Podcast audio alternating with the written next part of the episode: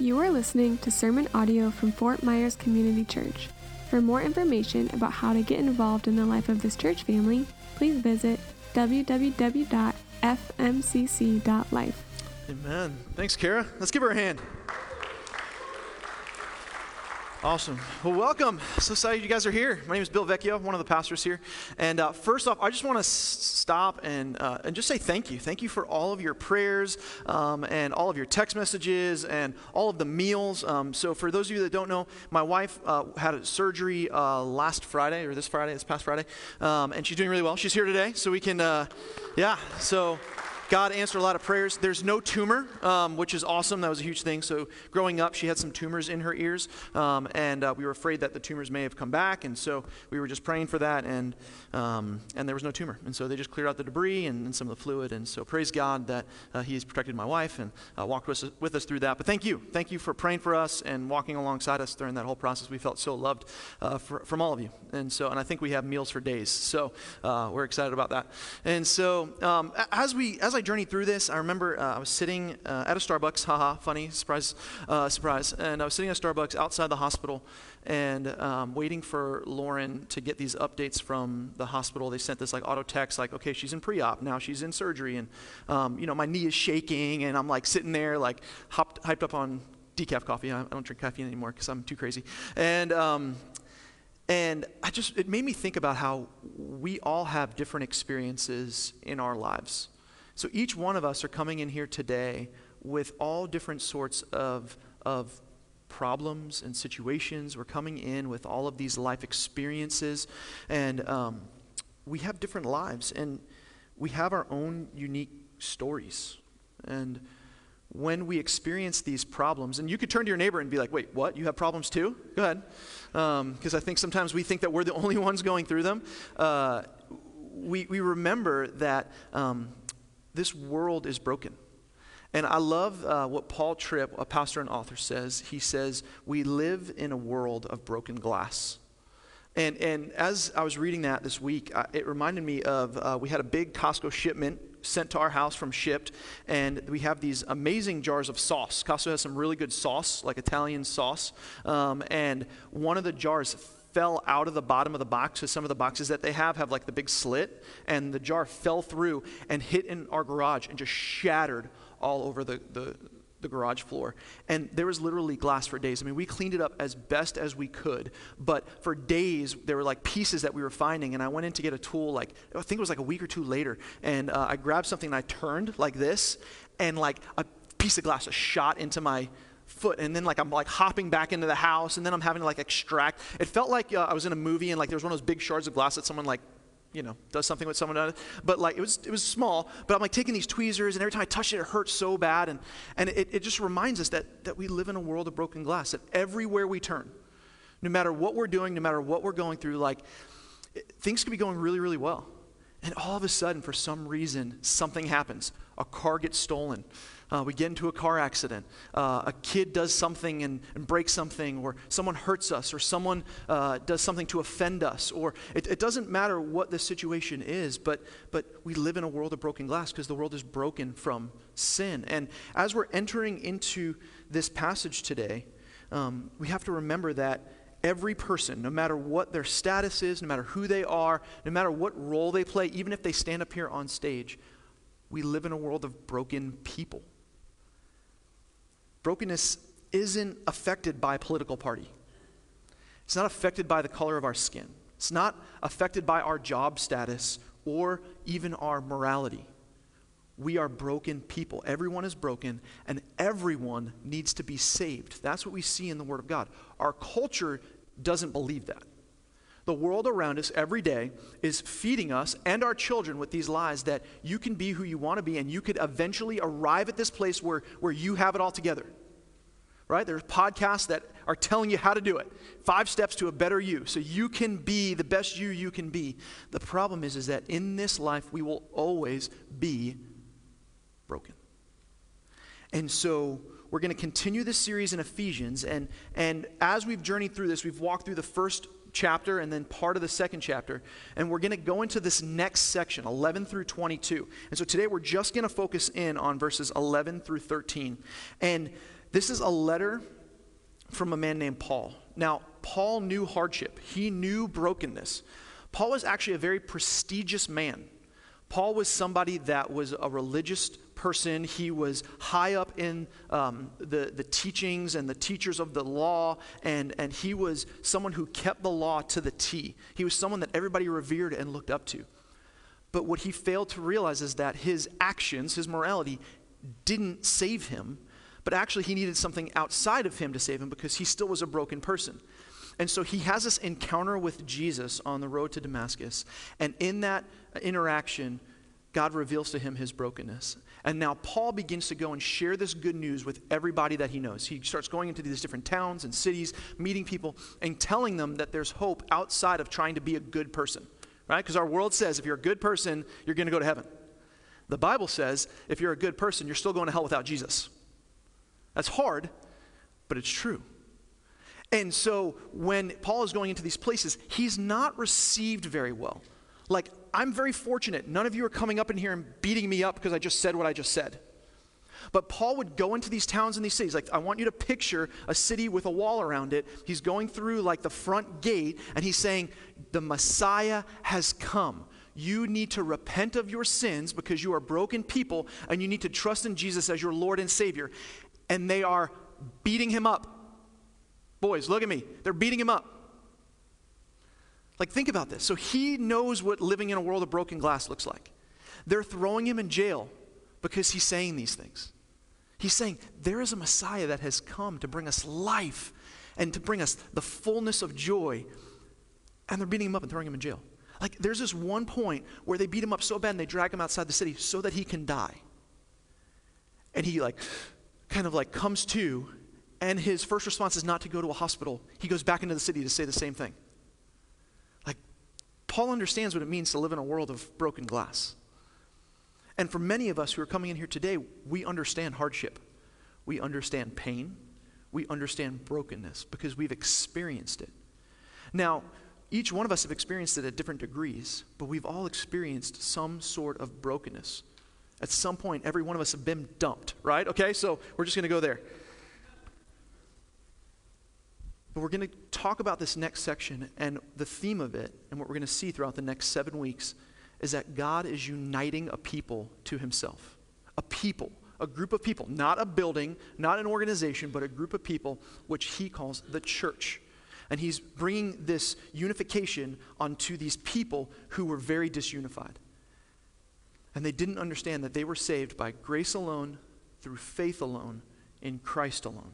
So, Paul spends the beginning of this letter reminding us that the faith that people have in God, in Jesus, is not a result of works so that no man may boast.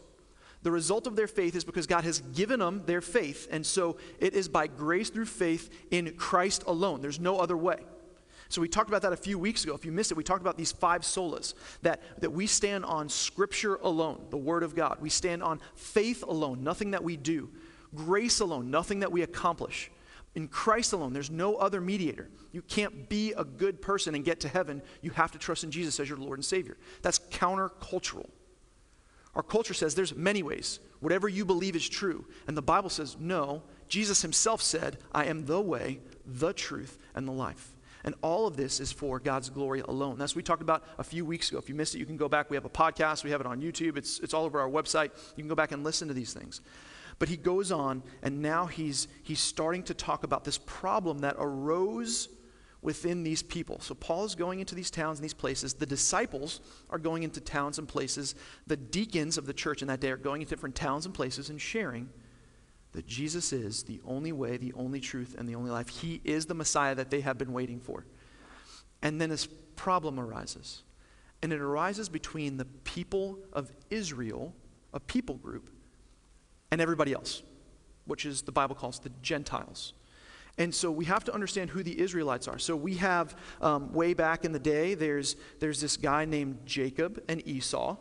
And Jacob and Esau are brothers, and they have this spat. And Jacob steals Esau's birthright and then runs away. And then God, for some reason, decides that through that birthright, he is going to bring in the people of God. And so Jacob wrestles with God, and God changes his name to Israel. Okay? Then Israel has 12 sons. Those 12 sons become the 12 tribes of Israel. And then, as those 12 tribes of Israel grow, they become what we see in the Old Testament as the people of God. Eventually, people start calling them the Hebrews, and then eventually, people start calling them the Jews. Are we tracking? So, these are the people of God that He has called to Himself as His people to know Him and love Him and to, to, to glorify His name and His name alone. And so now Jesus has come and he said, I have come to bring salvation for all. And these Jews are saying, Yeah, but we're the Jews. We're the chosen people. We're the Israelites. We have a lineage that dates all the way back to Moses, a lineage that dates all the way back to this guy named Jacob. And then they start forming this thing called pride. And what we see right here in verse 11 is that they're boasting causes this spiritual pride, and this spiritual pride causes disunity within the church that Jesus came to establish. And so look at it with me. I'm actually going to read this in the NLT version. Now, let me talk about versions real quick. We here use the ESV version. The ESV is a word for word translation. You can find these in your uh, in the aisles, and we have a bunch. If you don't have one, we'll give one to you. Um, you can take one of those that, that you have there. Um, the reason why we use this is because this is known to be one of the most accurate for word translations that are out there. It even, and I know this is going to ruffle some feathers, it even ranks higher than the KJV. Okay, so it, it, it's a very accurate word for word translation. There are other translations, and they're all good. I'm not, not dogging on any. There are other translations that are uh, thought for thought translations where they take like these thoughts out of the old text, like the Hebrew and the Greek, and then they write a sentence that's a thought translation or just a paraphrase version. So the NLT is a thought for thought translation. So I wouldn't suggest using the NLT as your main main Bible, um, but it's a great way to dive a little deeper into more of like a commentary of a Bible, um, and then pair it with something like the ESV. And if you have the YouVersion Bible app, it's actually a great way for you to kind of flip flop back and forth between the two because you can do that with just a push of a button. With that said, I'm going to read this out of the NLT. We have some younger uh, some younger ears in this room, and I want to be sensitive to uh, some of the words that are used uh, in the ESV. So here we go. Verse 11. Don't forget that you Gentiles used to be outsiders. So he's speaking to the people that aren't of Jewish descent. You used to be outsiders. You were called uncircumcised heathens by the Jews who were proud of their circumcision, even though it affected only their bodies and not their hearts. So, salvation for the Jews was marked by a physical symbol. That physical symbol was called circumcision. This symbol was supposed to be a symbol of mercy and grace for the Israelites. It was a beautiful thing that God had established with Abraham, that he makes this covenant with Abraham and then tells him to go and circumcise all of the men in their tribe to mark them as set apart for God and His glory. But what they begin to do in this, in this moment is they begin to take this physical symbol and they begin to elevate it higher than, than a transformation of the heart.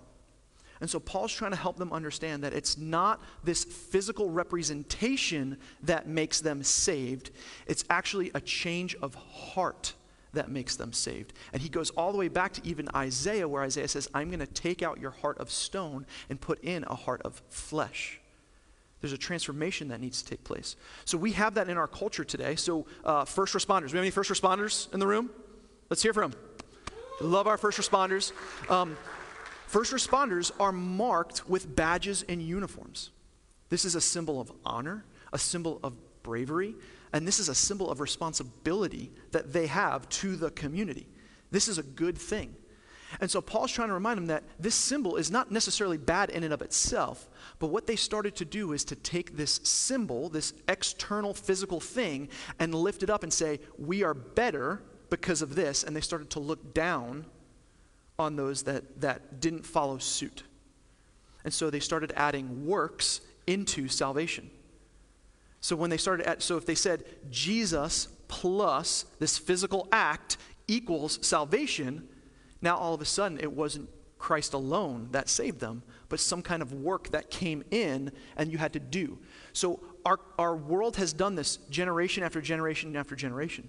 So they, there have been denominations that have been formed where it's Jesus plus baptism equals salvation, or Jesus plus these works equals salvation.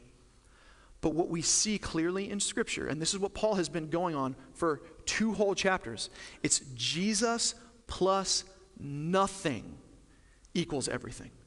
There is nothing that we can add into Jesus' life, death, and resurrection on the cross for our salvation. So, this spiritual pride that begins to well up inside of these Israelites, these Jews, begins to create disunity within the church. And guess what? That's a bad thing. That's not why Christ came to die. He cr- came to create unity. And so their knowledge of God and their history made them proud.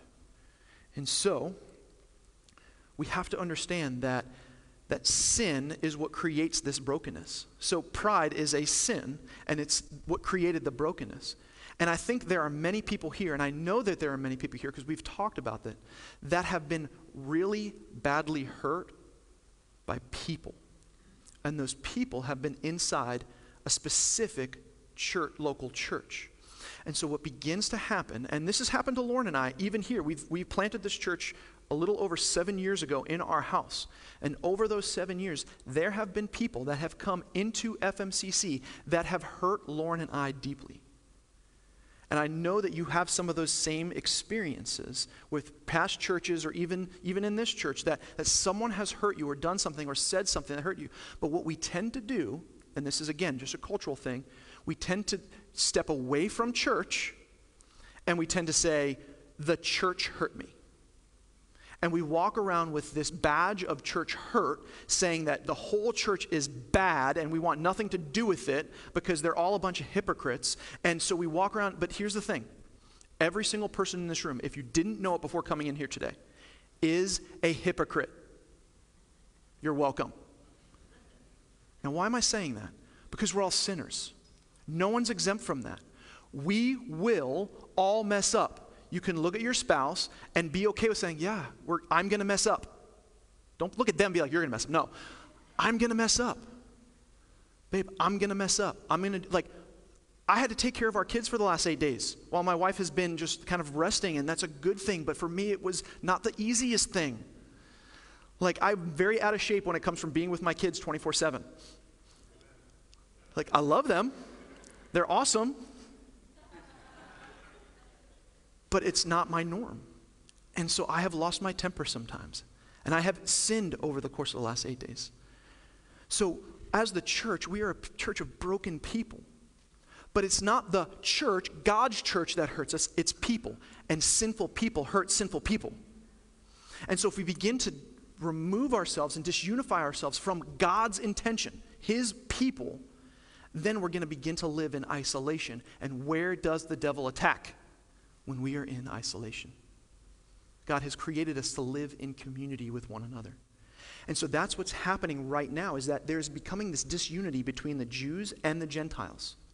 There's this disunity going on, and it's causing these pockets of isolation, causing these pockets of people to, to break off from one another and say, We don't want anything to do with that. We don't want anything to do with those Jews. They're prideful. We don't want anything to do with those Gentiles. They're, they're just heathens and it's creating this disunity within the church. Many have presented themselves as Christ followers, but they were not transformed by the gospel on the inside. And this is what Paul says next. Look at the end of that verse, verse 11. It says, um, It affected only their bodies and not their hearts. Christ didn't come to make us perfect people on the outside. He came to transform us from the inside out. Salvation is from the inside out. And so, uh, walking around with our chest puffed up and like with this idea, like we called it, we used to call it uh, in college the big man on campus, right? You know those guys that used to walk around like, all like, hey, look at me, right? Like, like everybody have your eyes on me because I'm so awesome. That, that mentality is what had crept into this church. Um, the Pharisees Jesus over and over again addressed the Pharisees. The Pharisees was this religious group of teachers that were supposed to be the ones upholding God's word, but instead they were putting on all of these external things to make themselves look really, really good. This, what we would call masks, right? They were masking all the sin on the inside, but really they were dead on the inside. And so there were two things that Jesus said that he called the Pharisees. He said, You're like a cup who has been thoroughly washed on the outside, but in the inside is filthy. You ever put a cup in the dishwasher and it like flips upside down and then there's all that like yuck in it after like are you going to like just like pour out the yuck in it and then just like pour yourself a glass of something or you're going to wash it out? Right? It's disgusting. And he's saying you're you're clean on the outside but you're filthy on the inside. And then he calls whitewashed tombs. Every one of us has passed a graveyard, has even had to uh, go to a graveyard um, for some reason.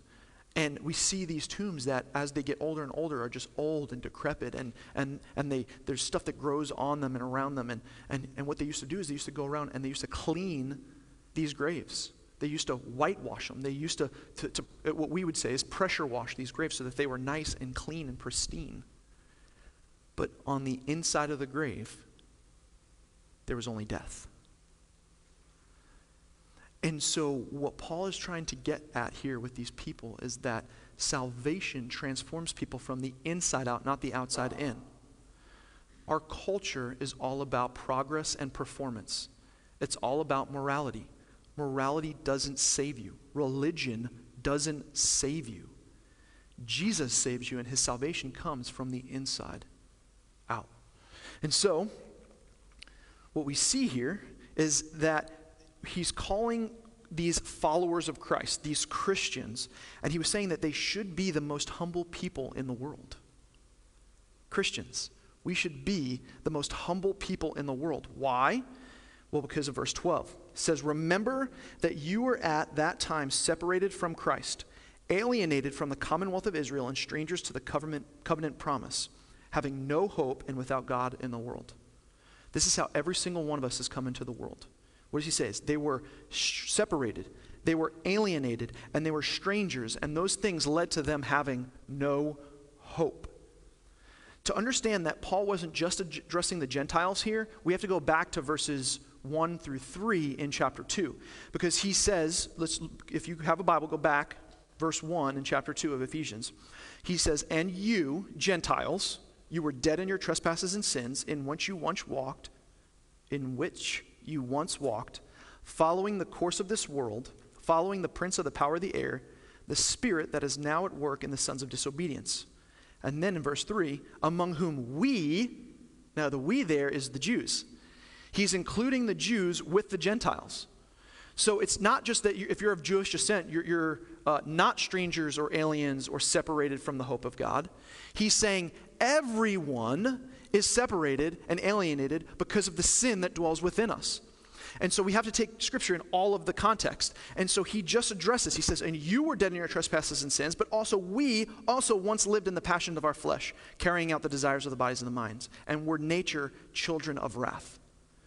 So now when we go back down to verse 12, we see that he's not just addressing the Gentiles, but he's talking about being separated and alien and strangers with no hope. These are heavy words of being left out. Now, I think at one point, all of us, at some point, kids, you with me? At some point, you have felt left out. Adults, at some point, you have felt left out. I know most of you are the cool people in the room, right? And so maybe less than others. But go back to like recess. Like, remember when you were like on the, the, the, field and, and you wanted to play kickball and you didn't get picked for the team? Or something like that where, where you just felt really left out from a friend group, a group of people. Like, this is so much heavier and weightier than that feeling. Because in those moments, like, it's real. Feeling left out is, is a real feeling, right? You feel like yucky and, and you feel like you have no hope. How much greater is it for you to be separated, alienated, with no hope because you are destined to spend eternal separation from your Creator, God Himself? And so there is a hopelessness that comes with people that don't know Jesus that is deep. It's the deepest thing we will ever experience in our entire lives is not knowing the hope that we have in Jesus. That's where our world is today. Our world is trying to find its hope in politics, in the stock market, in the housing market, and all sorts of stuff. They're trying to pour their lives and fill the gaping hole inside of them with all the things of this world, and it leaves them empty and wanting more and more and more. Look at the wealthiest people on earth. They are broken and hurting. Why? Because they have no hope. They don't know Jesus. And so, he's going and saying to them, You were once separated and alien. Every human is hopeless without Jesus. The Bible says all have sinned. Not some, not most, all. And what Paul's saying here is that everybody has at one time been separated, alien, and strangers with no hope. But, verse 13. Who's excited about the fact that God gives us like these transformation verses where he doesn't leave us in that hopelessness? But verse 13. But now, in Christ Jesus, you who were once far off have been brought near by the blood of Christ. What is he saying? In Jesus, there is hope for all people. Say that with me. All people. In Jesus, there's hope for all people. Now, I want to look at these words because it's really important. There's a word here that he uses for far off. This is in the original text, which is written in Greek. And Luke writes this same word, this, this term, far off, for a story that Jesus proclaims, and it was a parable. We know it as the prodigal son. There was this son. It, this, the parable starts off with this man has two sons, and the younger son looks at the dad, curses him to his face, and says, I wish you were dead. says, Give me my inheritance now. And so the father obliges, gives him the inheritance, and the son runs off and squanders his inheritance. Finds himself eating pig feed or desiring to eat pig feed. And he thinks, man, if I could just go back to my father's house, maybe, just maybe, I can be a hired servant. I no longer deserve to be called a son, but maybe he'll let me just work the field or something. It'll be better than me being here trying to feed these pigs and longing to eat what they're eating. And so he begins to take this journey back to his father's home. But what does the passage say? This parable that Jesus himself said to the people. While he was still far away, while he was far off. The same word that Paul is using here.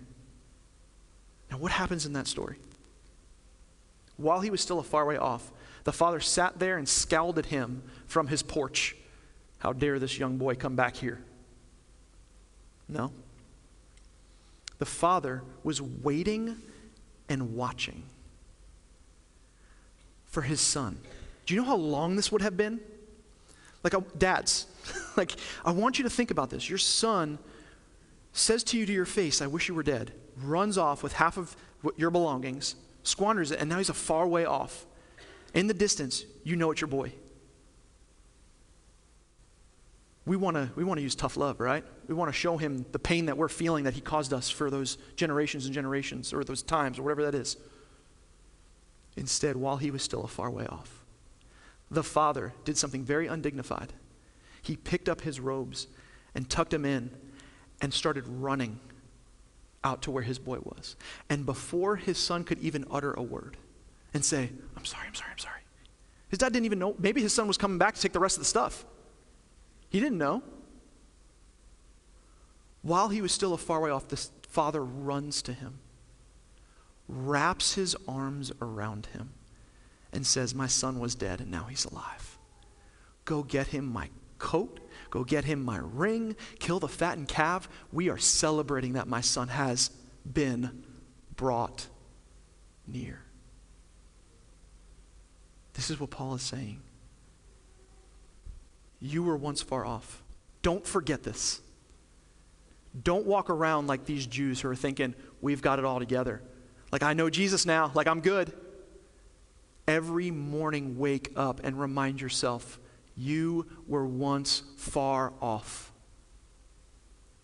And your father ran to you, wrapped his arms around you, in your filth, in your sin, in your shame, in your brokenness, in your addiction, in your failures, wrapped his arms around you and said, My son has returned. Amen. And then he brings you near.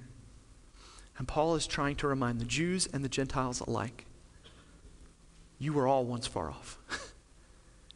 Don't disunify because one of you thinks that you're better off than the other, but instead be a beacon of hope and light to the world around you by unifying, coming together, being united, standing together, and saying, We love Jesus. And it is Him and Him alone that brings us salvation. So there is hope for all people in Jesus. And in verse 13, when you go to the NLT, it uses this word. But now you have been united with Jesus Christ. You were once far away from God, but now you have been brought near to Him through the blood of Jesus. Church, we have been united. Is there someone here that bugs you or bothers you? Guess what? God has called them your brother, your sister. Has somebody in another church or in another season of life hurt you deeply? That's caused you pain and has caused you to retreat from the people of God and even God Himself. God has called us to unite, to love one another, to forgive one another. That's a hard thing to do. But God is saying all of us are broken, and we all need Jesus. And He's the one that transforms us from the inside out. So, what's our response? Number one, admit we're broken. Man, a lot of problems would be solved if we just did that. Marriages, if we just admit, even when we think we're right, that we're broken. Relationships with our kids, admit we're broken. Relationships with siblings, past hurts, people that have wronged you. Just admit that we're broken. So we admit we're, we're broken people. Second thing is that we trust that Jesus paid it all. That there's nothing that Jesus left unfinished. When he died on the cross, he said, It is finished. It may not feel finished right now, but he finished it on the cross. And so we have to trust him and remember that he paid it all for us on our behalf. And then the last thing is that we walk around as people that share that hope with the world because we are no longer hopeless people. I want you to think about this. Put yourself in the, the, the prodigal son's story.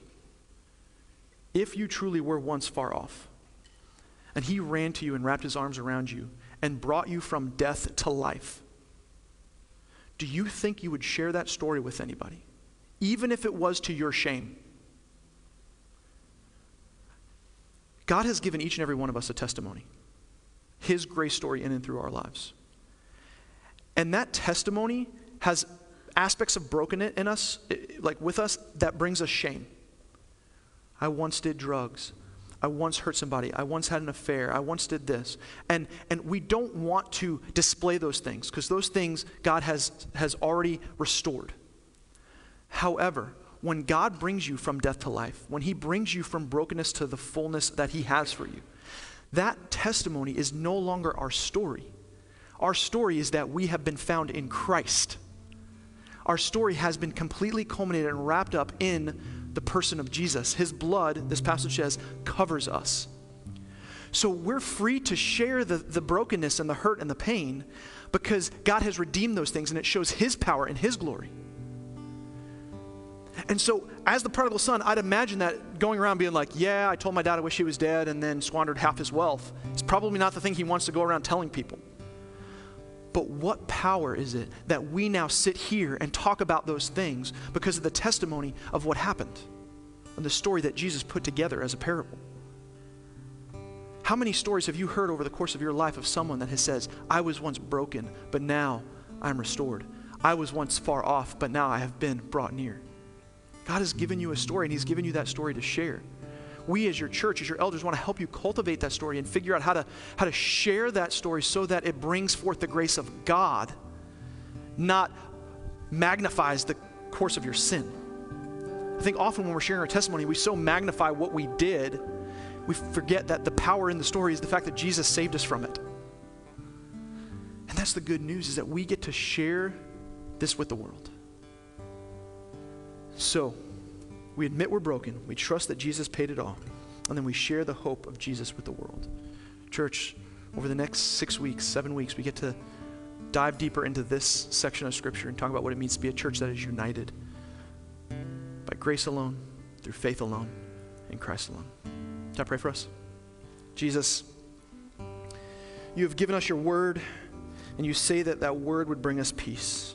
And in John 16 33, you said, In the world we will experience tribulation, we will experience brokenness, but that we must take heart because you have overcome the world. God, I know that there are people here today that are broken. I know there are people here today that have been really hurt. And God, we know that we live in a world of broken glass. And if we haven't just come out of a trial, God, we're going to be walking into one. But you say, Blessed are those who experience trials, because in those trials, when we put our faith and our hope and our trust in you and you alone, that we will experience hope like no other. And so, God, if there's someone here today first and foremost, that doesn't trust you as their Lord and Savior, I pray right now that you would stir something in their heart where they would fully surrender to you, admit that they are broken, and trust that you paid it all for them. The second thing, God, as I pray for those that trust you as their Lord and Savior, I pray that they would then, therefore, walk in obedience to your word. God, that they would be transformed from the inside out, and that your spirit would bear fruit in and through their lives. God, we love you. We thank you for your word. We thank you for uh, Paul and giving him the courage to write this letter to the church, to us. Pray that you would be glorified, you'd be magnified. In your name we pray. Amen.